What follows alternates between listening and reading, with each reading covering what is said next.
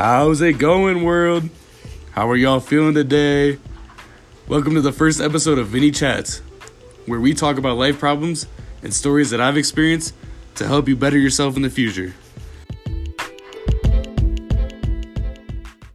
First off, let me introduce myself before I get really deep. I'm Vincent Klebner, student and cadet candidate at the United States Air Force Academy Preparatory School. I was recruited to play football and to lead airmen one day.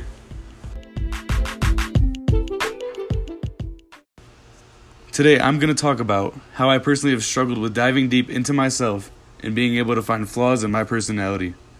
I've struggled with this problem most of my life, and it's affected relationships with friends, females, my parents, and people I don't even know.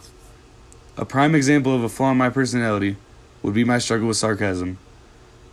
All of my life, I've used sarcasm as a tool for comedy, and more times than none, it ends up hurting the person I'm interacting with.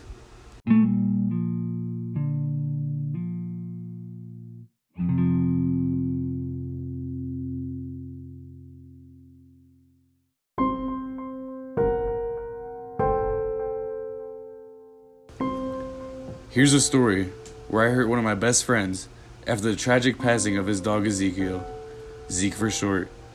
He was fatally ran over by a golf cart by my friend's little sister. The conversation is as follows.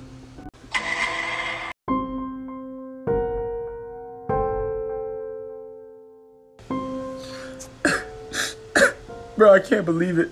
I really can't believe he's gone. Man, I know how it feels. I've lost like two dogs in my days, man. Like, I know it hurts. I just don't know what to do, man. I'm lost. Well, look at the bright side. At least you don't gotta clean up after him, you know? Like, clean up his poop and everything. Dude, are you serious? Right now? You're gonna say that? Yo, like, don't take it so serious. I was just playing around. Like, I know you're hurt and everything, but it was just a joke to, like, lighten up the mood. Bro, I'll beat you up right now. As you can tell, that clearly wasn't the right time to use sarcasm or any sort of humor to deal with the situation at hand. I obviously didn't take my friend's emotions that he was feeling to mine and made a stupid joke to clear the tension and awkwardness that filled the entire room.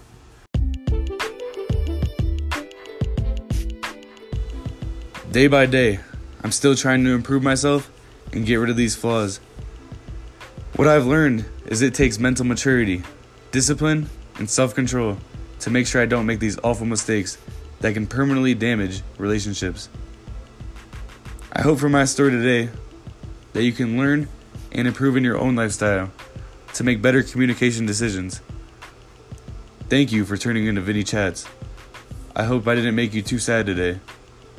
I hope you have an amazing rest of your beautiful lives. Until next time.